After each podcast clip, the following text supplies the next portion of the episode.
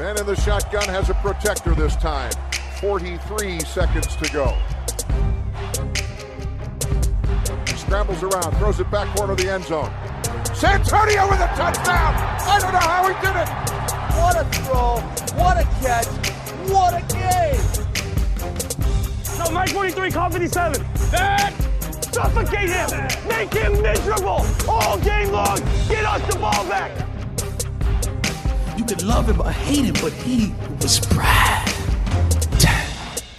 Hej och välkomna! Ni lyssnar på veckans NFL med Mattias, Lasse och Rickard. Tillbaka för en andra vecka, förhoppningsvis lite mer varma i kläderna. Eller vad säger du, Lasse? Ja, det krävdes ingen omtagning för att, att välkomna våra lyssnare denna gången, så stegen går åt rätt håll. Absolut. Ja, det får man ju säga. Hur är läget med dig, Rickard? Det är bra med mig. Jag- Det känns som att, det var, att jag kände mig rostig förra gången. Jag hoppas att, det ska, eh, att, att, jag ska, att jag är lite mer på banan. Ja. Det är bra. Jag tyckte vi, vi vi överlevde första avsnittet hyfsat i alla fall, med, utan att skämmas för mycket. Och vi, Ja, tycker jag. Ja, och vi ska ju eh, hitta, försökt hitta lite sätt att liksom, eh, snacka upp den här säsongen på, eh, ja men inte göra liksom, den, alla de här klassiska grejerna som man alltid gör. Så att det som vi hintade om lite förra veckan, det var ju att det är väldigt många nya tränare i år. Eh, det är faktiskt tio stycken nya huvudtränare i NFL.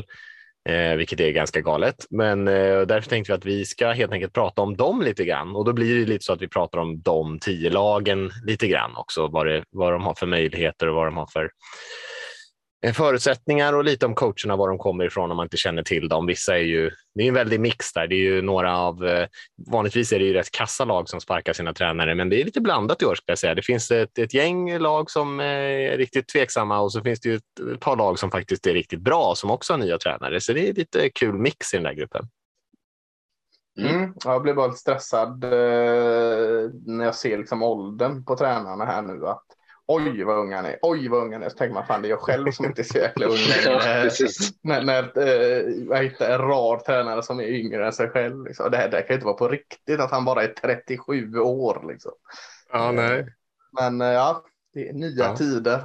Ja, Tur visst. att, Ja, det är tur att. Sioux eh, håller mig evigt ung. Det tackar jag dig för. Tackar Sioux. Ja, ja, ja. Ung i sinnet, som Pete Ja. Carroll ska man vara. Mm. Eh, hur vi, vi, har, eh, vi har inte så här jättemycket nyheter. Som tur är så har vi faktiskt inte haft så där jättemycket allvarliga skador på alltså, riktigt stora namn i alla fall än så länge under försäsongen. får man ju hoppas att det håller i sig. Det var ju nära där med, med eh, tappar jag namnet helt på honom. Vad heter han? Jets quarterbacken. Zach Eh, Wilson. Zach Wilson. Ja, ja, ja, fan. Jag tänkte edgen i Giants där på den. Omtalade. Ja, just det. Thibodeau, det. Ja, men det, det var nog så farligt. klarar sig hyfsat i alla fall tror jag. Så Ja. att, ja, men det är skönt. Så det är inte så mycket nyheter. Det är inte så mycket positiva nyheter som kan komma under försäsongen. Det är ofta bara tråkiga nyheter. Men vi kan väl ta de här eh, som det har snackats om lite grann. Och först var väl att eh, Deshaun Watson, quarterbacken där, eh, mycket kontroversiella quarterbacken får man säga. Där rekommenderades det ju först att, från den domaren som hade kikat på hans case där för alla hans ja, sexuella trakasserier han är misstänkt för, att han skulle bli avstängd sex matcher, men ligan överklagade och sen så lyckades man enas om att han skulle bli avstängd elva matcher. Eh, så vi kan ju börja med den där. Jag vet inte vad man ska säga om det riktigt. Det känns som att eh, eh, vad det än hade blivit så hade det väl känts som att det blir en liten sursmak i munnen ändå när han ska komma ut på plan där. Liksom, det hade inte spelat stor roll om det hade blivit elva matcher eller en säsong. Det hade liksom ändå känts lite sådär fel. Jag vet inte vad ni har för känsla kring det. Vi har ju alla tre ältat eh, länge nu och, och alla har ältat det länge och det är väl ingen liksom som, eller ytterst få i alla fall, som står upp bakom och viftar flaggen för honom. Där. Tycker mer liksom den här hela situationen att Browns liksom bränner så mycket kapital på att vilja ha honom. Eh, redan det skaver det för mig så att, nej, jag har inte så mycket mer att tillägga. Eh, olustig situation. Ja, jag, jag tror att du har sagt någon gång tidigare, eller om du skrev det i vår Slack-klass någon gång, Mm. att eh, det, här, det spelar ingen roll om han är avstängd ett år eller ett halvt år eller nästan egentligen två år, utan det, det blir liksom man, man känner på något vis att det kanske inte är tillräckligt i alla fall. Eh, men det är också så här, man, vad man ska eh, liksom, rikta sin ilska är ju kanske inte vad NFL gör och inte gör, utan snarare hur liksom själva liksom, brotts alltså, åklagare och domstol och allting i Texas liksom har hanterat det här i sånt fall. Alltså att han enligt lagen kanske ska straffa honom mer än vad NFL gör. Sen är det, kan man tycka liksom antalet matcher känns konstigt med 11 eller att, han låter att de får spela 6 för att det hjälper honom med kontraktet på något vis. Att han, konstigt att han kommer tillbaka. Första matchen blir mot just då Houston Texans. Eh, och, eh, eller att liksom att de har lagt upp kontraktet på ett sätt så att det inte ska ekonomiskt straffa honom. Att det är mycket sådana saker som man kan, kan reagera på också som, som känns liksom också lite fula på något vis. Mm. Ja, ja och, och, jag tycker också att jag, jag tycker, tänker att eh, nu riktar jag liksom eh, avsmak mot Cleveland Browns här, men, men liksom, de sitter inte ensamma i den här båten. Det, det är smutsigt bakom kulisserna och att Cleveland Browns skulle vara så mycket värre än någon annan franchise, det är, är jag väl tveksam till. Eh, det hade nog varit fler som har gjort den här, så det, det är mer liksom hur eh, hur lite de bryr sig om sådana här saker. Eh, det är nog inte unikt för Cleveland Browns. Det råkade vara de som gjorde det denna gången. Så det är liksom inte bara att alla eh, andra 31 lag är eh, goda elever, utan det här är nog liksom en röd tråd genom NFL att sånt här liksom går igenom. Mm. Mm. Ja, så är det. Eh, och, eh, men man kan säga att 11 kontra 6 i alla fall påverkar i alla fall Browns. Nu har inte Watson sett så där jättebra ut under försäsongen och verkligen sett ringrostig ut, men att han blir borta 11 matcher får man väl ändå anta är, gör det betydligt tuffare för Browns att konkurrera om slutspelsplatser i år. Utan då spelar man ju med Brissett där i 11 matcher och sen eh, ska man försöka då eh, avsluta säsongen med Watson. Så att det, det blir ju de borde ju inte vara lika konkurrenskraftiga i alla fall kan man ju tro. Eh, en annan quarterback-nyhet där som ja, är lite relaterat till eh, Watson får man väl säga. Baker Mayfield blev ju den spelaren som fick lämna Browns då. Quarterbacken han gick ju till Panthers och eh, nu blev det då officiellt att han skulle starta istället för Sam Darnold som spelade där i fjol och det var väl inte helt oväntat, men eh, lite skoj med att Mayfield och Panthers då möter Cleveland Browns då vecka ett. Ja, det är kul. Det är en rolig hämndmatch. Förhopp eller mm. Förhoppningsvis då Mayfield kan eh, vinna den matchen. Det, är, det, känns som att det var ändå väntat att han skulle vinna det jobbet. Men det är också, jag, jag tyckte också att det säger någonting om, om hur lågt förtroende de har för Sam Darnold. Att han lyckas torska det trots att han liksom är inne i sitt andra år inne i systemet och Mayfield bara kliver in och tar startjobbet nästan omedelbart. Man hade ju kanske tänkt sig att det skulle kunna vara någon sorts övergång någonstans mitt i liksom, säsongen. Men de vill väl se vad de har i Mayfield för att de vet vad de saknar i Darnold. Är väl underskattad också Mayfield. Eh, Eh, mm. Med tanke på att han spelade halt och lytt förra säsongen för Browns. Eh, tänker man säsongen innan där var han ju inte fy skam så att eh, kanske är så att eh, Baker är hel och eh, tillbaka till god form också. Känns som en sån där match mot eh, där han är alldeles för övertaggad och fem touchdown och fyra interception och, och lyckas vinna den liksom. Ja, visst. Men de har en god chans där. Panthers de har ju ett eh, ett hyfsat antal duktiga spelare i sitt försvar i alla fall. Sen får vi se hur mycket Mayfield får mm. kuta omkring där eh, från Browns pass mm. rush. Men han har ju en ganska god chans att få sin hem där tycker jag ändå.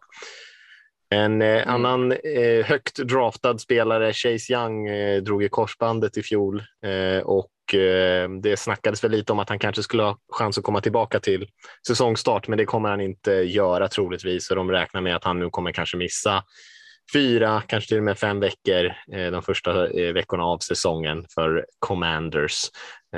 Så det är ett stort avbräck för dem såklart. Verkligen.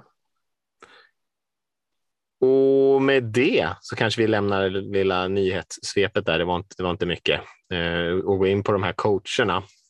Och som sagt, det är ju tio nya tränare och eh, kan dra lite. Vi har ju fått väldigt mycket nya coacher de senaste åren.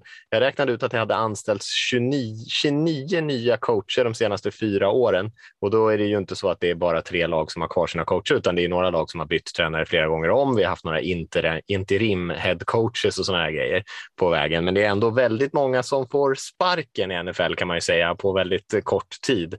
Eh, och sen av de här tio då så har vi eh, en ganska blandad skara, fem stycken som har varit headcoaches tidigare på något sätt.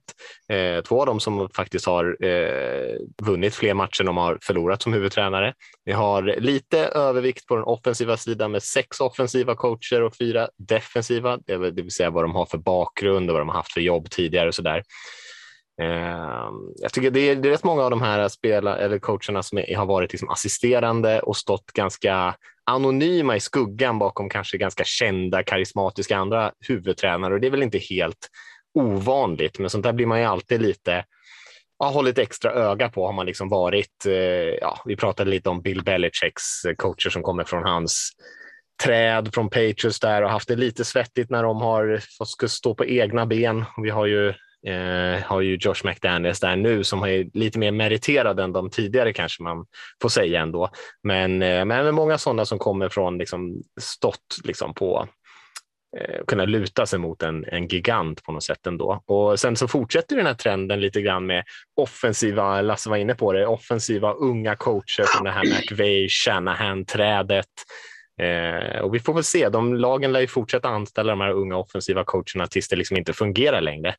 Eh, och så lite oväntat också tyckte jag att eh, liksom Todd Bowles är liksom den näst äldsta av de här tio nya coacherna efter Lovey Smith där. Och man tänker ändå att Bowles är rätt ung, men det är väl för att han, ja, han, han ser yngre ut än vad han är, men han är ju faktiskt 54-55 år gammal tror jag någonstans. Ja, typiskt defensiva tränare, va? inte defensiva koordinatorer som liksom. Ja, men alltså som, får, som ofta får jobb som HC när de är äldre för att det är mm. lite mer se och reagera och kunna anpassa sig. Man behöver ha kanske ganska mycket erfarenhet och sett det mesta för att kunna liksom vara en väldigt duktig defensiv coach. Som offensiv coach så kanske man mer dikterar hur spelet ser ut på ett annat sätt, att man kan vara lite mer av en sån här galen professor typ, eller liksom bara vara väldigt kreativ och innovativ och att man liksom kan stiga i, i, i liksom rankingen på det sättet. Har jag aldrig tänkt på. Vad, vad har vi för unga defensiva coacher då?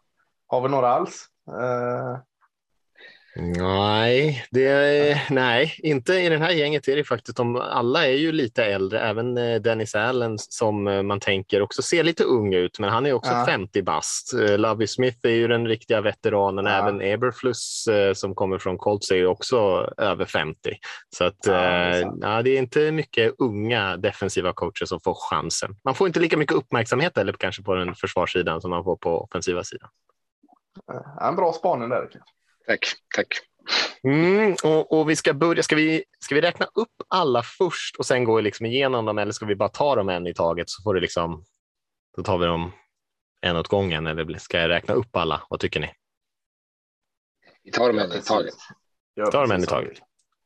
Då så. Då kan vi väl börja med Chicago Bears där och vi pratade om Matt Eberflus som kommer från Colts defensiva coachen. Eh, ja, får man väl säga fått ett ganska tufft första gig här. Det är inte så många som har jättehöga förväntningar på Bears, även fast Lasse var lite mer pepp på dem i förra podden vill jag minnas. Ja, eh, jag tror inte de har vann så mycket förra året där, så jag fick lite så här eh, hålla tillbaka mig efter jag hade stuckit ut hakan där. Men jag får, jag får alltså stå fast för sakens skull. Där. Kan inte eh, ändra mig innan säsongen ens har börjat. Eh, men eh, Eberflus, eh, vad är det? Bra, fått ordning försvaret bra i, i Colts innan där. Den kommer som defensiv koordinator. Eh, tycker det är lite så kul att, eh, för mig i alla fall, Bears ett så linebacker, starkt, historiskt starkt lag. Han är en gammal linebacker coach, var ju det Dallas eh, bland annat. Och så så, så kommer den här linebacker defensiva eh, tänkan in i just Bears. Där känns det ju rätt också så här lite taktlösa, att Roquan Smith eh, första han gör är att börja bråka om kontraktet och det är ju kanske deras liksom nyckel linebacker där. Eh, nu har han ändå bestämt att han ska spela visserligen, men, men eh, jag har inte så mycket koll på Eberflus mer än just att eh, han har varit med ett tag och att det gick väl bra eh, med Colts försvar som var väldigt bra. Men, men känns väl lite mer som den här old school stilen, va? Eh, liksom eh, eh, mantra att det är spela tufft, spela fysiskt, ge 100 procent, kämpa på, full energi, liksom lite mer åt den gamla skolan i stilen där.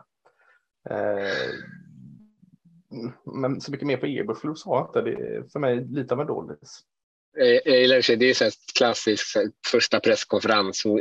We want to be tough, we want to be fast and we want to play with 100% eller 110 Ja. Alla, alla tränare säger alltid exakt samma sak. Man, man, väntar den som säger så, nej men vi vill vara lite mer, inte så fysiska, vi tycker inte att, att man ska behöva vara det i fotboll. Och, och inte så snabba heller, lite långsamma, eftertänksamma.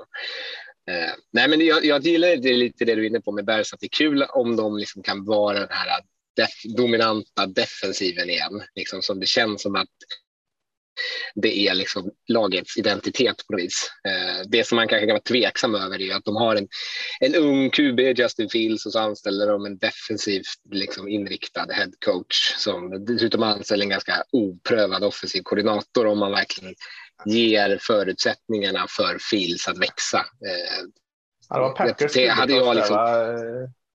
Ja, precis. Luke Getzi. Uh, Eh, men liksom hade jag så målat upp den perfekta scenariot att ha en defensiv huvudtränare, då skulle man vilja ha lite mer av ett självgående liksom, tåg i anfallet. Att man har kanske en veteran-QB som liksom kan få styra och ställa lite i det, eh, så att man inte liksom tänker att Phils eh, utveckling hindras av att, att man har huvudtränare som har mer fokus på försvaret.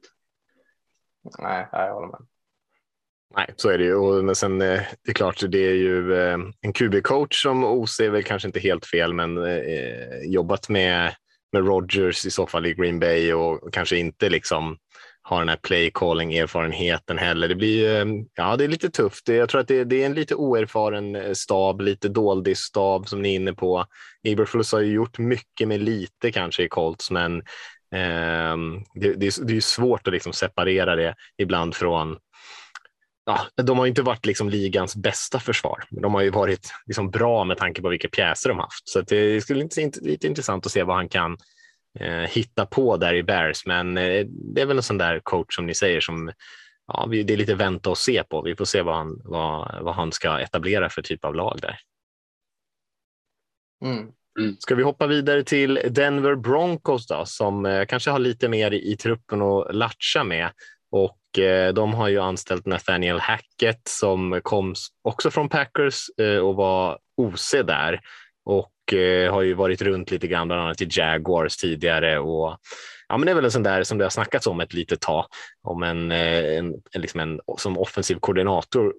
Kanske varit bra på att anpassa sig till vilken typ av lag han har varit, vilken typ av spelare han har haft. Och han har spelat ganska mycket olika typer av offensiva system och varit ganska framgångsrik med de flesta olika spelsystem faktiskt. Eh, haft bra springspel på de flesta ställen han har varit. Eh, och nu senast med, med Packers då såklart så eh, har det ju också varit eh, stora framgångar. Ja, eh, hur han måste sådär överdrivet länge som offensiv koordinator i Packers ändå. Va? Jag tänker mest att han, han eh, liksom den här QB-coach-grejen är, är, väl lite hans grej också där. Så att eh, här kanske det kan, man skulle egentligen byta med alltså hacket till Bears för att ta hand om Justin Fields och så eh, har Eberflus i Broncos när, när Russell Wilson är där och kan sköta sig själv kanske. Men eh, så kan man ju tänka såklart. Men, men eh, jag tänker, eh, ja, han fick väl ändå Blake Bortles att se okej ut i Jaguars en säsong. Mm -hmm. mm -hmm. bara, bara det är ju liksom värt att eh, liksom ge tummen upp för en sån grej. Eh, huruvida han var eh, hjärnan bakom Packers framgång som oställ inte vill jag säga, utan jag hakar nog med på att han han fick Blake Bortles att se okej okay ut. Det, det, det får bli hans stora plus i min bok. även, de var ju ändå, han var ju också med EJ Manuel i Bills och även det anfallet ja, var ju Bills, helt ja. okej. Okay, men, men Manuel ja, var inte bra. Manuel, kanske. Nej, inte Nej. Manuel just, men de sprang bollen bra. Liksom, ja. Anfallet var inte liksom ja. en total tågkrasch ändå, så att han gjorde vissa grejer bra där ändå. Och på den tiden när Bill sprang. Ja, ja exakt. Just det. Mm. Ja, nej, men spännande. Jag, vet, jag och Rickard har gjort såna här, eh, för våra patrons har vi gjort såna här coachpoddar, eh, kandidater. Och jag skulle säga att de flesta av de här tio har vi pratat om där, eh, kanske med något undantag. Men Hacket var en av dem som, som eh, jag eh, lyfte och pratade ganska varmt om senast vi gjorde den podden i alla fall, som en av de som jag tycker mer intressanta kandidaterna. Då pratade jag också om där att han eh, har snackats ganska mycket i Green Bay om att han har tagit ganska mycket ansvar även som liksom en ledargestalt i laget och hållit i liksom laggenomgångar och gjort mycket sånt där, liksom som en lagbyggare, lite mer kulturbyggare så. Och det talar ju kanske för att han inte, han kanske kan lite mer än att bara liksom skissa upp eh, coola spel, utan även har lite koll på helheten. Mm. Jag tycker att det känns kul också om det här, för det är ju Shanahan-systemet, eh, eller det är det han har hållit på med nu senast i alla fall. Sen så är du som Mattias, eh, att han har varit ganska bra på att anpassa sig. Men om han kan liksom få in det här outside zone-spelet och, och liksom få Russell Wilson i lite mer tacksamma situationer, kanske där han kan få löpa runt lite och komma ut på, rulla ut på play action-passningar, att det kan öppna upp liksom Broncos anfall från hur det har sett tidigare i alla fall eh, och liksom lite snarlikt så som det, liksom Stafford fick kanske en, en, en, en, andra chans nu i Rams med att liksom visa vad han kan och samma med Wilson som nu man liksom har kritiserat för att det såg lite taskigt ut i fjol och han dessutom var skadad vilket var lite taskigt. Men det, alltså det här anfallet kan bli väldigt, väldigt bra med om Wilson och Hackett liksom om den matchen funkar. Mm. mm. Ja, det tror jag också. Eh, ska vi hoppa till Houston Texans då, där vi har en riktig veteran där, Lovie Smith, som tar över. Eh, också har ju den här försvarsbakgrunden, eller kanske mest känd för tiden i, i Bears. Sen har han ju varit lite grann i collegefotbollen och, och eh, gjort en sväng om också här senaste åren, men eh, eh är ju en riktig NFL-veteran. Han kan inte haft med på eran eh, podcast om eh, spännande och lovande coach. Nej, han var nog den enda som... gillar ju denna. jag gillar ju Levi Smith, men du ja, gör inte det. Nej, helt sjukt. Jäkligt snyggt skägg har han skaffat sig på äldre dagar. Det, mm. det gillar jag ju. Så att eh, det får jag ju tummen upp för. Men ja, alltså, nej, jag bedrövlig i, i college som huvudcoach för Illinois där också. Nej, jag, jag, som defensiv koordinator, ja, där har han visat sina kvaliteter. Även i Buccaneers gjorde han väl något bra. Eh, jag är mer pepp då. Pepp på pepp, om man säger så. De har ju tagit med sig eh, eh, Chargers eh, QB-coach som är offensiv koordinator, Pep Hamilton, eh, som verkligen slussade in eh, Herbert där fint i NFL. Eh. Kör lite samma spår som, som Panthers och Matt Rule gjorde där när de tog med sig Joe Brady som, som eh, eh, koordinator som, som, som eh, skötte om Joe Burrow i LSU. Nu gjorde inte Joe Brady några underverk med eh, Sam Darnold direkt, men, men eh, Pep Hamilton tycker jag ska bli jättekul att se eh, som, som offensiv koordinator och, kanske är någon huvudtränare och pratar om några år framöver. Så Love Smith ger jag inte mycket för, men, men lite mer pepp, eh, pepp och pepp jag tycker ändå, alltså jag gillar Love Smith dels för att han har liksom erfarenheten av att vara headcoach förut. Det känns också som den typen av tränare som är ganska omtyckt av sina spelare. Sen kanske han inte alltid liksom har varit den bästa i så här, beslutsfattande i viktiga situationer och sådär. Eh, men eh, han har ju säkert växt i det. Eh, jag, jag, gillar ju också på något sätt att han befordras inom organisationen. Det blir inte så mycket liksom omkastning. De kändes som att de var på väg med någonting spännande förra året, liksom, även fast de inte vann så många matcher. Men så såg det ändå bättre ut på planen än vad man kanske hade trott. Så det gillar jag. Sen vet man ju inte riktigt hur det kändes som att han anställde som en eftertanke och inte som en plan A. Då är frågan kanske hur mycket tid och, och liksom hur många chanser han egentligen liksom får. Eh, tappade jag namnet på han som de, som de pratade om att de skulle anställa den här gamla QB-backupen som bara har tränat high school fotboll typ. Ja, vad fan var det? Mm, Josh... Ja. Eh... Brorsan ja, eller de, de är ju två brorsor va? Eh... Josh McCown va? Ja, just det. Ja ja. Eh, och, så, och, det, och det här var ju precis i den här härvan med eh, Brian Flores och, och Miami Dolphins och eh, stämningen mot NFL för att man eh, inte anställer minoritetstränare och sen helt plötsligt då så blir Josh McCown inte längre aktuell, aktuell för Texans-jobbet och så anställer man Lavi Smith. Så det kändes som att det liksom, jag vet inte riktigt vad det var som gjorde att Smith till slut fick det här jobbet. Men det kändes inte riktigt som att det var plan A från Texas från första början. Nej, det inte det är väl ett safe val får man väl säga under en mm. övergångsperiod, men man är förvånad om Lovie Smith sitter kvar på det här jobbet om tre år får man ju säga, mm. även fast han säkert är liksom en duktig coach så, men det är väl kanske inte så inspirerande. Eh, och sen är väl inte laget och truppen i Houston Texans heller särskilt inspirerande, så det är ganska tuffa förutsättningar för Lovie. Mm. Eh, ska vi hoppa vidare till Jacksonville Jaguars eh, som mm. eh, jag tyckte de gjorde ett bra val när de anställde Doug Peterson som eh, var, har varit i, framförallt är han ju känd för tiden när han var i Eagles där de eh, ja, eh, vann Super Bowl till och med med Peterson och sen så blev det ju lite konflikter med general managers och kanske till och med med ägare där och han fick gå. Han var ju riktigt, riktigt grinig om ni minns slutet i hans Philadelphia-tid. Mm. Det var riktigt sura presskonferenser, riktigt dåligt humör, dålig stämning och han fick ju gå därifrån. Men eh, ändå en rutinerad coach som jag tycker ändå har visat att han ja, kan coacha ett bra lag, kan coacha ett bra anfall. Eh, och man har ju en, del, en hel del spännande unga spelare på båda sidor av bollen. Jag tycker Jaguars har ju sett riktigt bra ut på defensiva linjen under försäsongen här och Trevor Lawrence, det vet ju att det finns mycket kapacitet i honom där. Så att jag tror att Peterson är ett väldigt bra val som en liksom rutinerad offensiv coach och som före detta quarterback i NFL att liksom få ut det tror jag. Så att, eh, jag tycker det känns som en ganska spännande spännande anställning ändå.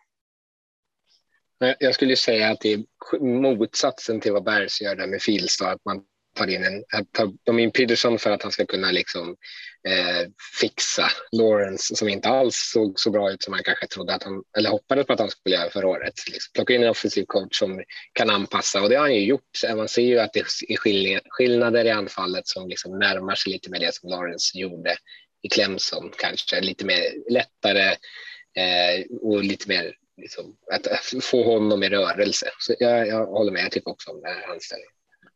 Ja, jag håller med och också stryka under det som du säger där Rickard, att just eh, han kommer in som, för innan han, alltså Chiefs-tiden och det så var det väl lite snack om att han var den här QB-guru-coachen och mm. med tanke på vad han, han hade att jobba med den här succésäsongen för Eagles med Carson Wentz som då, kanske inte facit helt i handen, men vad som känns överpresterade och presterade på toppen av sin karriär och eh, när han föll ner där att Foles kom in och gjorde det eh, jäkligt bra efter förutsättningarna så, så är det någonting liksom eh, man sätter upp så är det just att eh, Trevor Lawrence eh, grejen är jäkligt smart tänkt med honom så, så det håller jag helt med om. Också tacksam om man säger att det var liksom otacksamt för Love Smith att komma in i Texans eh, så, så, kan man säga att Jaguars har ändå en del spännande spelare och det är ju väldigt tacksam att komma in här efter all den här kaosen med Urban Meyers enda år. Liksom. Mm. Eh, väldigt skön situation måste det vara för Doug Pearson att komma in. Finns en del, alltså eh, en hel del ungt spännande där, trots att det är mycket som har lämnat. Eh, så äh, bekväm situation för, för Doug Peterson och, och även skön situation för Jaguars och Trevor Lawrence att få, få den typen av coach där. Så en av mina favoritanställningar. Och, och, mm. kanske motsatsen till hur det var i Eagles där han var tvungen att strida liksom motströms med mm. ägare. Mm. Liksom, så är det ju Jaguars har jag haft en ett, ett, ett ägarskap med Kahn där som har varit väldigt tålmodigt med sina, mm. förutom med Mayer då, men det var orsaker till det. Nej, men precis, men att de har varit väldigt tålmodiga med det, liksom att mm. eh, inte varit inne och petat så mycket utan låtit sina huvudtränare få liksom vara beslutsfattande själva liksom och backat dem. Så det, det är också en ganska tacksam situation av den anledningen. Mm. Mm. Jag håller med eh, i allt ni säger där. Jag tror att också att Peterson har ett ganska QB-vänligt system och det såg mm. vi inte minst med Folds där. Alltså det är ganska mycket snabba reads som du var inne på Rickard, ganska mycket enkla passningar, eh, mycket till running backsen. Eh, jag, tror, jag tror att det kommer passa bra där faktiskt för det där unga laget. En annan ganska intressant eh, anställning får man ju säga att Las Vegas Raiders lyckades knipa Josh McDaniel som det har snackat om väldigt, väldigt länge. Han var ju på väg till Colts där ett tag och de hade till och med bokat in presskonferensen när de skulle presentera honom så hoppade han av det eh, lite sådär halvt snyggt eh, och eh, hoppade tillbaka i Bill Belichicks varma famn. Men nu har han vågat sig därifrån och eh, det är ju en coach som eh, efter hans lite floppade första erfarenhet som head coach har det snackats väldigt mycket om honom ändå, att han också är en, en coach som kan eh, verkligen ratta ett anfall och sen förhoppningsvis kanske tagit med sig några grejer från Belichick ändå. Ja, kan de här, de här Patriots coacherna under Belichick har ju inte direkt rosat marknaden när de fått stå på egna ben. Vad, hur tar du dig an Josh McDaniels? Är det här undantaget? Absolut. Eh, men det hade jag sagt oavsett om jag trodde på det eller inte. Men eh, det känns ändå som att jag, man, man, får lite av ett annat intryck. Jag alltid, liksom alla presskonferenser, alla intervjuer han är med, han ser alltid så jävla glad ut. Och många gånger det som jag tycker känns med så här Belichick, eh, hans eh, undersåtar eller gamla liksom, koordinatorer, att de alltid ska köra den här eh, liksom, jag är arg och elak och hård attityden. McDaniel känns som att han är lite mer fnissig liksom. Eh, och sen så tror jag att han också så här, vad man kommer in efter. Nu har ju Gruden precis varit där eh, och han var ju.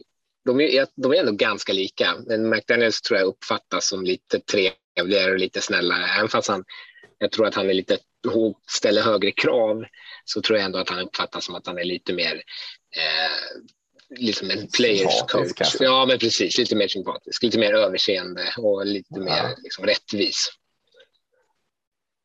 Mm. mm. Man fick med Mick Lombardi också där som OC. De har funkat jäkligt bra ihop i omgångar i Patriots också där. Så, så det är väl plus att de två får spinna vidare på offensiven. Har, han har ju omringat sig med personer som han liksom har jobbat med tidigare. Och det, och det är också sådär, ja, det är ja. samma som alla de här Belichick-gubbarna, liksom, att man kanske blir orolig över att de försöker kopiera konceptet. Eh, så får vi väl se vad, vad det blir. Än så länge under försäsongen så har jag tyckt att ändå sett det är liksom försiktigt positivt ut med typ att man inte har så mycket flaggor, det ser ganska välcoachat ut, spelare är inte ute och, så här surrar på sidlinjen för att de har gått bort sig. Eh, det är ändå tacksam över att det känns som att det är en ganska mjuk övergång från var de var någonstans. För han, förväntningarna är ju höga. Liksom. Raiders ska ju konkurrera om slutspelsplatser och gärna gå längre än så. så han har ju ganska höga krav på sig. Ja, visst, och det snackas ju om att mm. snackas ju om att Raiders också skulle kunna ha liksom ett av ligans bästa anfall i år. Det finns mycket offensiv talang. Där vet du, du hackar lite på offensiva linjen, Rika, men de har ju en hel del duktiga skillspelare och jag mm. tror att mm. just Devante Adams som kommer in som, ja, som bekant har spelat med Derek Carr i college där de hade liksom en magisk connection de två. Lite annorlunda på NFL-nivå när det var några år sedan men ändå känns som att eh, det finns ganska mycket byggstenar där och eh, latcha med åtminstone i offensiven. Eh, så att eh, inte helt eh, de tuffa förutsättningarna är såklart att det är så mycket konkurrens i divisionen och att det är högt, högt ställda krav då, till skillnad från kanske för Peterson som kan ta det lite lugnt där. Det spelar inte så stor roll om de torskar lite matcher här och där. Så det är lite mindre felmarginal här, men det finns ju, finns ju mycket duktiga spelare. Mm. Eh, ska vi hoppa till en annan, eh, ja, men kanske lite eh, oväntad eh, rekrytering får man väl säga när Miami Dolphins valde att ta in Mike McDaniel som har varit i 49ers. Det är också en av de här unga offensiva coacherna från det här Shanahan McVay systemet där han framför allt kanske har rattat springspel för 49ers. Eh, men eh, vi pratade lite om, om honom också i en av de här coachpoddarna som vi gjorde och eh, känns mm. det var till och med kanske året innan då vi pratade om honom som en sån här lite sneaky kandidat som fanns där i bakgrunden lite grann. Men eh, det var ändå, jag blev ändå lite förvånad att han, att han fick eh, det här Dolphins jobbet och han känns ju verkligen som en karaktär som är kanske lite unik. Han verkar vara en ganska speciell personlighet, eh, skojfrisk eh, och lär ju kunna relatera rätt hyfsat till spelarna känns det som men oprövad i en sån här eh, högt uppsatt roll ändå. Ja, eh, precis när jag kom in också var det den här eh, crescendot av eh, Brian Flores grejen att han blev av med draftval och, och, allt sådant. Så det var lite blåsigt när han kom in där också eh, och skulle ratta Dolphins. Jag lite stressigt. Mike McDaniel har vi här och så har vi Josh McDaniels i Vegas. Eh, hålla isär de här. Jag, jag, jag har liksom fått tänka eh, en tankegång till varje gång vem som är vart. Jag kommer inte lära mig det än, men eh, nej, men som du säger Mattias. Eh, springspelet eh, har väl varit hans grej här. Eh, ung fortfarande, han är under 40, en av de här unga jäklarna. Eh, och är under, under kärnan. Han var bara ett år som offensiv-koordinatorn i, i 49ers va? Eh, ja, men han har ju varit så här run game. Ja, men precis. Länge. Han har även typ varit receiver-koordinator. Alltså, så han har ju legat där bakom och skvalpat ett tag. Men, men bara ett år som, som ändå en, en semi-ansvar då som man får säga under Shanahan eller inte ens det eh, som också koordinator så här, väldigt lite rutin men ja eh, känns som liksom bara vad han tar med sig. Också eh, också koordinatorn Frank Smith som också var sån här run och o-line coach för Chargers eh, så känns det som att mycket spring då i Dolphins kanske eller eh, RPO och sådant om man ska liksom gnugga på någon form av spelstil som Dolphins ska gå vidare på. Mm. Och det kan man ju tänka sig. Jag tänker att han har ändå varit med Shanahan i Ja, jag tror att han har varit med Shanahan ja, många år i alla fall och har varit runt i liksom NFL-svängen mm. ganska länge. och just det här med ett tungt springspel och kanske enkla passningar som Shanahan är lite känd för är också väldigt mm. QB-vänligt system. Eh, mm. Att liksom eh, ja, det, det, kräver inte alltid så himla mycket av quarterbacken. Det är ofta mycket fria receivers, det är ganska mycket enkla passningar. Det handlar bara liksom se spelet distribuera bollen på ett bra sätt och det kan man ju tänka sig att Tua skulle kunna göra ganska bra. Men jag tror att just för Tua skull också att man, nu har man ju fått in väldigt mycket skillspelare på, på receiverpositionerna och man har väldigt mycket liksom, krut där ändå. Men man, eh, man ser ju gärna att de ändå har ett effektivt springspel som kan luta sig ganska tungt mot ändå. För det är ju inte, ändå inte Brady där bak. Ja, trots att, ja, kör De har ju också plockat in en massa gamla running backs som liksom har spelat i det här systemet sedan tidigare. Sony Michel var i Rams, han senast, Raheem Mostert har ju varit i San Francisco. Eh, Chase Edmonds eh, ja, kanske inte varit i det, men passar ju ändå liksom den här typen av running back som bara tar ett bryt och sen, sen sticker man på något vis. Mm. Mm. Ja, de har jävla massa speed i det här anfallet. Alltså, Mostert ja. är väl någon sån där, han är ju liksom en 4 4-2, 4-3 kille på 40 yardan och så Waddle då och sen Tyreek Hill nu och ja, mycket snabbhet i eh, mm. Dolphins anfall. Verkligen. Mm. Men det är ett bra lag också. Alltså, så det, och sen har det nästan snackats upp dem lite för mycket kanske. Att det liksom finns också ganska höga förväntningar på att de skulle kunna vara ett sliplag. Men det är ju, finns ju väldigt gott om talang i, i liksom, egentligen både i anfallet och i försvaret. Så det, det är, är ju ett lag som verkligen skulle kunna utmana om slutspelsplatser från första året. Jag förstår att man kanske finns liksom den förhoppningen, men man ska nog också kanske vara lite försiktig med eftersom att det är en, en väldigt oerfaren stab rakt igenom. Att man kanske inte ska tänka sig att de kommer liksom utmana både Bills och eh, Packers som någon sorts divisionstitel. Nej, Packers, Bills och Patriots. ja, jag ser varför inte. Alltså, fan förstärk mycket. Terran Armstead in left tackle och, eh, alltså, och som du säger försvaret också. sina...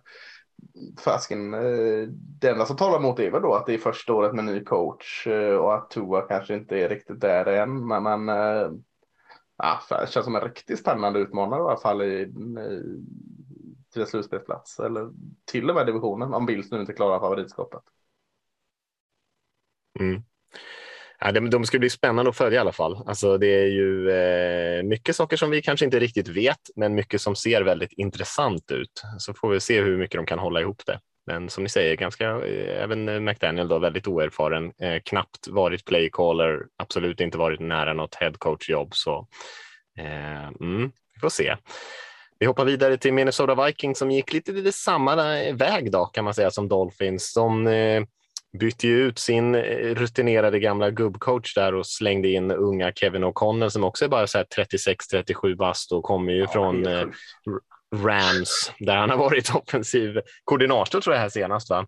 Eh, och eh, är ju också, eh, precis som de andra eh, coacherna från det här trädet, då, liksom en ung, kreativ, offensivt lagd eh, playcaller. Och man hoppas ju att det ska bli en helt annan typ av dimension där. De har ju varit, eh, det snackas ju ganska mycket om springspelet i Vikings, men det har inte riktigt klickat, inte, inte minst för att linjen inte har funkat, utan det har ju varit ganska mycket passningsspelet, ganska mycket Cousins ändå som har burit anfallet för dem. Jag tror inte att det är riktigt så man vill ha det. Man har nog kanske inte riktigt så högt förtroende för, för Cousins där, att man får lite mer balans, lite som i de här Rams eh, och eh, 49 att springspelet kan ta lite mer plats och förhoppningsvis att O'Connell kan komma in med det så att man får lite mer balans. Det, det tror jag man letar efter lite grann. Mm, men O'Connell var ju då eh, QB-coach i Washington eh, när Sean McWay var offensiv koordinator mm. när Kirk Cousins spelade i Washington. Så det är en liten reunion eh, O'Connell och Cousins där. Så jag vet inte om han kanske triggar upp och fortsätter med eh, fria tyglar till Kirk Cousins där. Fullt logiskt borde ju vara som du förklarar att eh, man kanske eh, träder av lite ansvar från Cousins, men just med deras tidigare relation som jag antar då var god, annars hade det kanske inte gått i hamn. Så det är lite spännande vilken väg de ska gå. Jag känner offensiven Kevin O'Connell också mindre koll på mer än det du har sagt liksom under McWay-trädet och känna trädet eller vad man vill kalla det. Eh, men problemen är väl kanske då i försvaret. Är det någon form av liten semi-rebuild på gång i Vikings där vad de eh, hur de, hur de lägger sig på den sidan där. Eh, vad heter han? Ed Donatell, ny DC. Har en del att jobba med där tänker jag. Det gamla Vic, eller han är gammal Vic Fangio Eh, mm. liksom, eh, ja, det är ju spännande. Det är, det är också lite trend, det är både, både i trenderna, eller mm. liksom det offensiva ja. trenden och de defensiva trenderna. För Fangio-trädet är också väldigt populärt att plocka från. Eh, ja, det, försvaret känns det som att man alltid har pratat om Vikings försvar som det är asbra. Eh, sen har det liksom åldrats utan att det har fyllts på egentligen eh, med liksom samma typ av tongivande bra för spelare. Men eh, jag gillar ju för mycket av deras rookies. Känns som det, rookies känns som det skulle kunna bli spännande om de får in dem i så här nyckelroller. Om Andrew Booth Jr ser bra ut, Levi Sign är kul.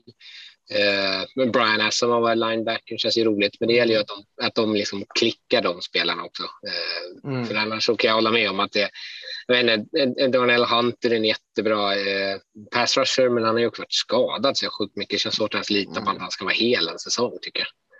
Ja, nej.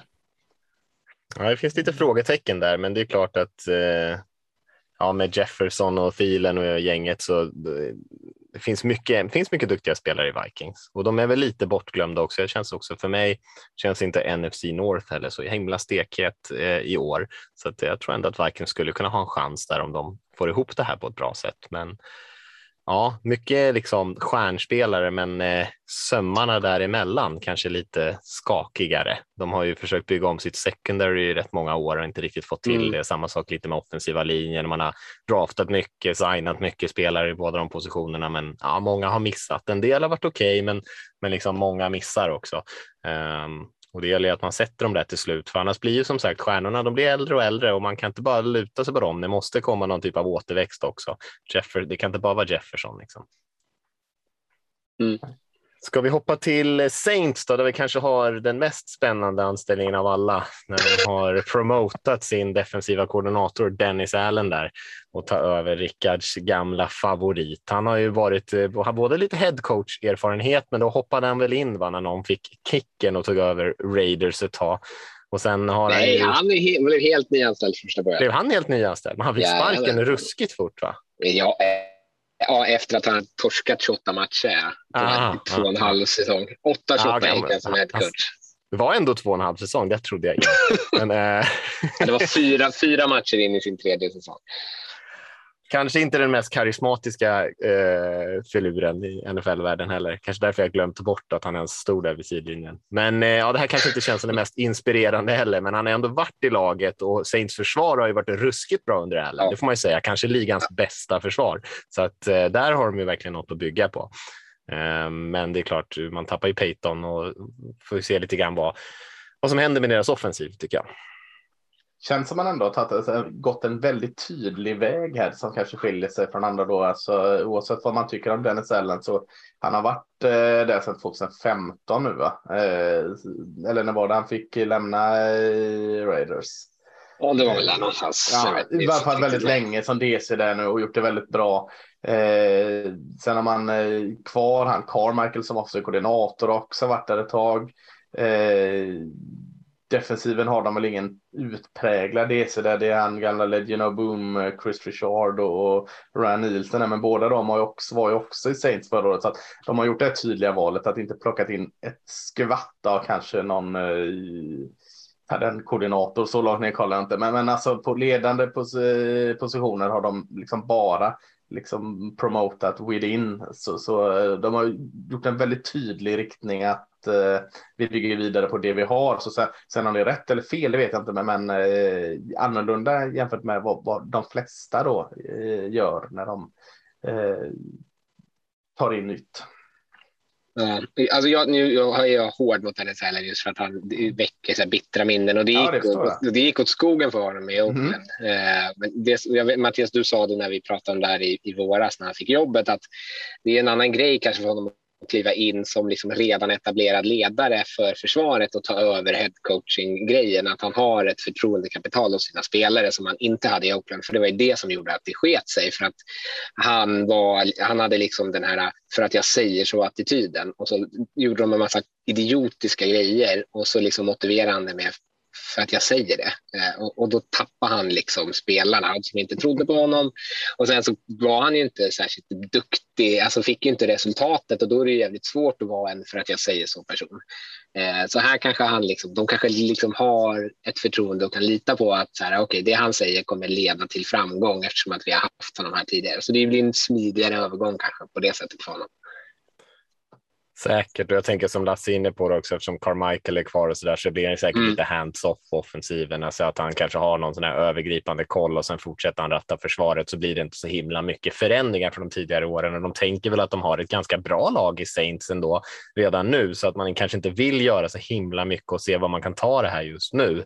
Och sen får vi mm. se hur länge liksom hur länge man tar den approachen. Om man är liksom konkurrenskraftiga i ett, två år, ja, då kanske Allen sitter kvar på det där jobbet och man gör inte så mycket förändringar. Men kommer det liksom går åt fel håll och man känner att nu måste vi göra massor av förändringar här, ja, då kan det väl mycket väl vara så att även coachingstaben, att man börjar titta på den. Men just nu kändes det väl som en smidig lösning för dem ändå. Mm. Mm. Eh, vi har två lag kvar här. New York Giants anställde ju ursäkta mig, Brian Dable som kommer från Bills där han var offensiv koordinator och har gjort såklart ett eh, jättebra jobb med Bills anfall, men också ganska mycket att jobba där, inte minst eh, på quarterback-positionen. Och eh, nu är det lite annan roll för honom här.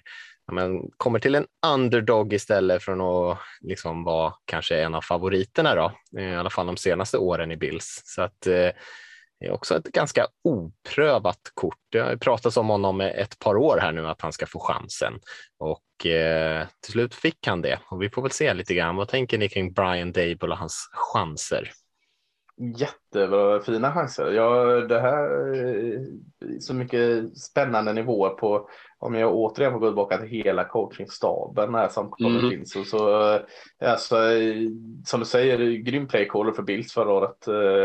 Kanske inte lika vass när han var eh, jobbat så i Browns och Dolphins som koordinator, men eh, tog ju också en mellanvarv under Nick Saban i Alabama som koordinator och har jobbat under Bill Belichick tidigare. Så, så, han har ju tagit med, kan plocka ganska göttigt av eh, riktigt, riktigt legendariska coacher. Eh, då bara ur det aspektet känns det spännande. Sen och så koordinatorn Matt Kafka som var QB-coach för Mahomes i Chiefs. Eh, lägg till då eh, HCn och OCn som har eh, Josh Allen och Mahomes. Så är det, lyckas inte Jones under denna så, så är det bara att skicka ut honom. Så nu, nu får han chansen. Där. Men eh, kanske den bästa av alla är ju att de fick Don Martin Day från Ravens, defensiv koordinatorn. Det känns som en oerhört fin skalp. Så att eh, jag, jag tycker det här är liksom eh, tre sådana här körsbär på en enarmad bandit för, för Giants. Eh, känns oerhört spännande och bra. Varningens finger är ju att om man tänker att så här, Brian Dable kommer göra samma sak som han gjorde med Josh Allen och Mike Kafka ska göra samma sak som han gjorde med, med Holmes. Är att det är två ganska unika spelare. Eh, Daniel Jones är inte den typen av spelare. Det är väldigt hårt om man förväntar sig att så här, ja, men de kommer förvandla Daniel Jones till liksom en generationstalang på något vis. Nej, jag tänker mig att de plockar inte upp hans femte år här, så jag tänker liksom nu, nu är det liksom, eh, hur mycket kan jag göra med honom och sen är det bara fritt fram och, och, och lösa för QB-situationen till nästa år, antingen genom draft eller genom trade eller vad som helst. Och då sitter de här eh, redo liksom och, formar den eh, kuben. Så att eh, ja, nu ger de, eh, ger de han eh, en chans till här och han, det finns inget att skylla på. Ja, visserligen ett nytt system då som kan vara jobbigt att lära in, men, men annars så är det ju bara att satsa på ny QB och då har de ju eh, resurserna där för att forma den. Det köp. Jag tänker mig att det kanske inte är den här kortsiktiga lösningen som det pratades om Nej. direkt när han fick jobbet. Att säga, ah, men nu kommer Daniel Jones. Han Nej. är också väldigt, han kan också springa med bollen. Det tror jag inte. Men som du säger, kanske mer en långsiktig lösning. Att vad blir liksom nästa steg på QB-positionen? Och då har de liksom en etablerad organisation som kan liksom ta emot det på ett bra sätt. Mm. Mm. Ja, nej, jag har inte mycket att tillägga där. Tycker ni går igenom det mesta. En intressant stab, absolut. Så får vi se om liksom truppen hänger med här lite grann eller hur lång tid det kan ta. Men eh, som ni säger, det kanske inte är superstress och press just nu för Giants att leverera, utan att göra en, liksom en okej okay säsong. Det kanske är, kanske är helt okej okay just nu för, för Dable och company där. Eh, Tampa Bay Buccaneers har vi kvar då och där har det ju inte skett, skett så mycket förändringar. Man skulle nästan kunna säga att de har gjort ungefär samma sak som Saints gjorde. De har ju mm. promotat sin defensiva koordinator Todd Bowles som också har lite headcoach erfarenhet. Han var ju Jets ett tag där jag tyckte att han tidvis gjorde ett helt okej okay jobb. Han lyckades ju inte få till något vidare anfallsspel, men försvarsmässigt var man helt okej okay ändå. Han har ju verkligen gjort ett bra jobb i Buccaneers så i övrigt får man ju säga att det är positivt att man håller ihop staben när man har ett så bra lag ändå. Just på offensiva sidan har man ju Brady, så att jag tänker att där eh, har man mycket gratis, kanske inte spelar så där jättestor roll vad det är för offensiv coach alla gånger och eh, precis som Bruce Arians har sagt där, alltså han har ju varit väldigt hands-off de senaste åren och egentligen bara gått runt där som någon eh, överste kucku och låtit liksom sin assisterande och spelarna ha ganska mycket frihet. Eh, så att de har ju fått eh, testa på ganska mycket. Så att jag tycker det känns ganska spännande med Bowles och här är vi också en coach som har kraven är höga. Det är ju liksom Super Bowl mm. som Buccaneers eh, siktar på och något annat är väl mer eller mindre flopp kanske man inte ska säga, men jag tror inte de är nöjda med någonting annat än en Super Bowl ring och eh, det, det är väl det som kanske talar emot Bowles här och att han kanske har ganska mycket press på sig, men förutsättningarna är bra. Laget är bra.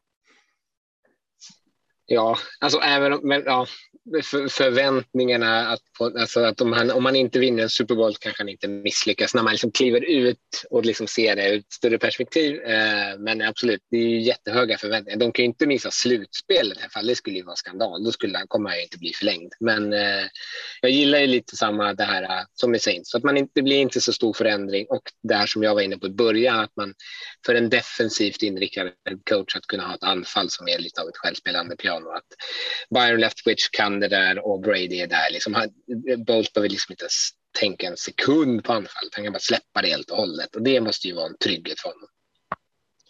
Verkligen, och det är rena motsatsen för den cirkus att han var i Jets. Eh, är det någon gång man kan säga det, man kan inte skylla på tränaren utan på laget så är det väl Todd Bowles tid i Jets. Alltså, Eh, det var ju inte på grund av Todd Bowles det gick dåligt för Jets. Det var ju på grund av eh, New York Jets det gick dåligt för Todd Bowles skulle jag vilja säga. eh, kanske också för att det, jag tycker det är en oerhört liksom. Eh, ah, nu känner jag inte jag, kan inte jag han in på livet, men oerhört lätt att gilla Todd Bowles, är det inte det? Alltså, eh, trevligt, liksom eh, bra försvarsspel. Verkar vara en trevlig person, bra karismatisk, rätt bara på alla sätt. Så jag tycker i alla fall det är lätt att heja på Todd Bowles och, och kanske man lurar sig själv genom att gilla den mer än man behöver göra. Men ja, jag tycker den är bra. Ja, jag gillar honom också. Jag tycker också att han är kul. Men det är också för att jag gillar hans försvar och det här aggressiva mm. och blitzvänliga. Han är ju alltid väldigt roliga försvar under Todd Bowles. Det gör att man tycker om honom. Ja, och han har gjort ett lysande jobb i Buccaneers och han har gjort mm. det på sina tidigare platser också. Eh, så att eh, ja, han har ju bevisat att han kan det där. Så att eh, ja, nej, jag håller med. Det var en väldigt bra lösning. Jag tror att det varit svårt att ta in någon annan då, eh, huvudtränare och be försöka behålla samma stav. Det hade, kun det hade kunnat bli väldigt stökigt. Jag tycker nog det var ett bra beslut att eh, bara eh, ta det man redan hade i klubben helt enkelt. Mm. Ja, ska vi, nu har vi gått igenom alla. Tycker ni att vi ska göra någon typ av sammanfattning här? Hmm. Man skulle ju kunna tänka sig att vi eh, lyfter någon Vilken- favorit kanske, eller några. Och eh, Ja, kanske några jag. som sitter lite risigt till kanske. Vilka tycker vi har liksom bäst förutsättningar? Lite sådana där fria tankar kan vi köra. Ja, nej men, eh, jag har svårt att bestämma sig. Det är lite samma tema här att man säkrar upp QB-situationen både i Giants och Jaguars med deras anställningar. Jag gillar ju båda dem. Så delar de två, Doug Peterson och Brandon Bowl, eh, slåss väl om eh, bästa anställning tycker jag med tanke på hur situationen ser ut för laget. Ingen av dem kommer in med någon jättepress här och rätt. Men man står på ganska goda grunder. Så liksom rakt igenom så gillar jag situationen i Jaguars och situationen i Giants. Hur det har blivit. Jag gillar ju, om, jag, om man skulle säga dra lite brett, så gillar jag ju Hackett till Broncos, så gillar jag McDaniels till, till Raiders och så gillar jag Mac, eh, Mike McDaniel till Dolphins. Då, att, det är, att, det är, att man anställer en ny huvudtränare, men man inte gör det mitt i någon byggnadsprocess utan man gör det i att så här, ja, men vi har ett konkurrenskraftigt lag. Vi fyller på med ännu mer talang för att ge liksom de bästa möjliga förutsättningarna. Så, och de alla tre är ju liksom, ska ju få vara med och slåss om slutspelsplatser och det är ju, tänker jag, istället för att komma in liksom i ett så här, två 15 lag som typ precis har skeppat bort alla sina bästa spelare så tänker jag att de har ju åtminstone en trupp bra nog att om de är själva kompetenta tränare så kommer de inte bli så som det var med Bowles i Jets då förra gången. Att det inte, klubben kommer inte förstöra tränaren utan tränaren kommer i så fall sätta kroppen för sig själv. Mm. Mm. Här köper jag. Nej, Jag håller med er, jag har ingenting mer att lyfta där egentligen. Peterson och Hackett var ju lite mina favoriter innan. Jag tycker att de hamnar i bra situationer båda två. Jag gillar Josh McDaniels till Raiders också och sen så McDaniel tycker jag ska bli väldigt spännande att se i Dolphins. Jag vill inte säga att det är någon favorit just nu, för jag vet ärligt talat inte hur det kommer se ut, men, men det känns ju väldigt spännande eh, med en ung coach som man inte känner till så himla mycket. Jag tror att det är rätt typ av coach eh, och sen får vi se om han får ihop liksom helheten på ett bra sätt. Eh, så att jag, jag tycker liksom overall tycker jag att det är eh, rätt, rätt många bra liksom, val här. Det är inga som man så här, reagerar på att det skulle vara någon katastrof. Um, tror väl kanske att Eberfluss är väl den som, vi, som kan få det lite tufft och som man kanske Ah, vi får se hur det går för honom där. Det, det är också en liten doldis, så man kan inte såga honom totalt kanske, men kändes kanske inte superinspirerande då med tanke på att man har en ung quarterback som vi var inne på tidigare. Men eh, Ja, jag tycker, rent generellt så gillar jag ändå många av de här valen. Jag tyckte att ibland så blir det lite mera Eh, lite mera chansningar. Vi har ju tidigare år, det har liksom gått bort lite från det med att många som har klivit direkt upp från collegefotbollen och kanske kommit direkt till en headcoach-position i NFL och det har visat sig vara en ganska tuff liksom, övergång om man inte tidigare har varit i NFL och liksom sen gått till college Mm. och sen kommer tillbaka på något sätt. Så att det här är ju lite mer, lite mer åt det safea hållet ändå. Många coacher som har varit i ligan väldigt länge ändå. Ja, och som du som inledde podden här med att säga att det är ohyggligt många nya tränare, tio stycken liksom och få så här bra, eller vi vet ju inte om det är bra utfall än, men som att vi alla tre gillar ganska många av de här kandidaterna. Även det är ju imponerande att man har lyckats skaka fram så här många bra när det ändå behövs tillsätta så många nya. Det är också kul. Sen kommer ju de flesta av dem inte ha kvar jobbet då enligt statistik. Det är väl bara en eller kanske två av dem om fyra år som har kvar sitt huvudcoachjobb. Ja, ja. Men frågan är, Mats, det är ju inte så här, historiskt har man ju inte sparkat och anställt så här många tränare, utan det har verkligen varit extremt de senaste åren. Frågan är liksom om det kan fortsätta i det här tempot. Alltså det känns ju lite galet, för att det, men det är inte lätt att börja bygga någonting på två år liksom i NFL och, och sen får man sparken, om man, särskilt om man tar över något lite sämre lag. Um, så vi får väl se lite grann om det där fortsätter. Man ska ha så dåligt tålamod. Det är jag övertygad om att det kommer tunga, någon ta in Urban Meyer igen. Men liksom, det finns ju slut på coacher. det, finns bara, det är bara han som sitter där kvar i, i intervjusoffan. Har inte han fått någon collegejobb eller? eller han, inte, han, inte nej, han, har, han har fått jobb på Fox igen nu. Där han, var, där han, han tar ju sina viloperioder som expertkommentator eller så studiokommentator på Fox eh, College. Eh, så där är han tillbaka nu igen. Eh, allt är förlåtet för Fox. Vet du bygger upp varumärket lite grann i tv-soffan. Ja. Sen har alla glömt Precis. och så kommer han tillbaka. Precis. Perfekt. Eh, ja, men vad bra, men då tycker jag vi rundar av. Eh, bra avsnitt, bra snack, mycket nya coacher mm. och eh, så är vi tillbaka nästa vecka med någon eh, annan ny vinkel på att snacka snacka upp den här säsongen lite grann, för det börjar ju närma sig. Det är snart dags. Vi ska snart spela de sista försäsongsmatcherna här och det är ju skönt. Och sen blir det en liten, liten paus innan eh, säsongen drar igång. Men eh, vi säger så för den här veckan så hörs vi igen eh, om en vecka. Ha det fint. Ha det bra.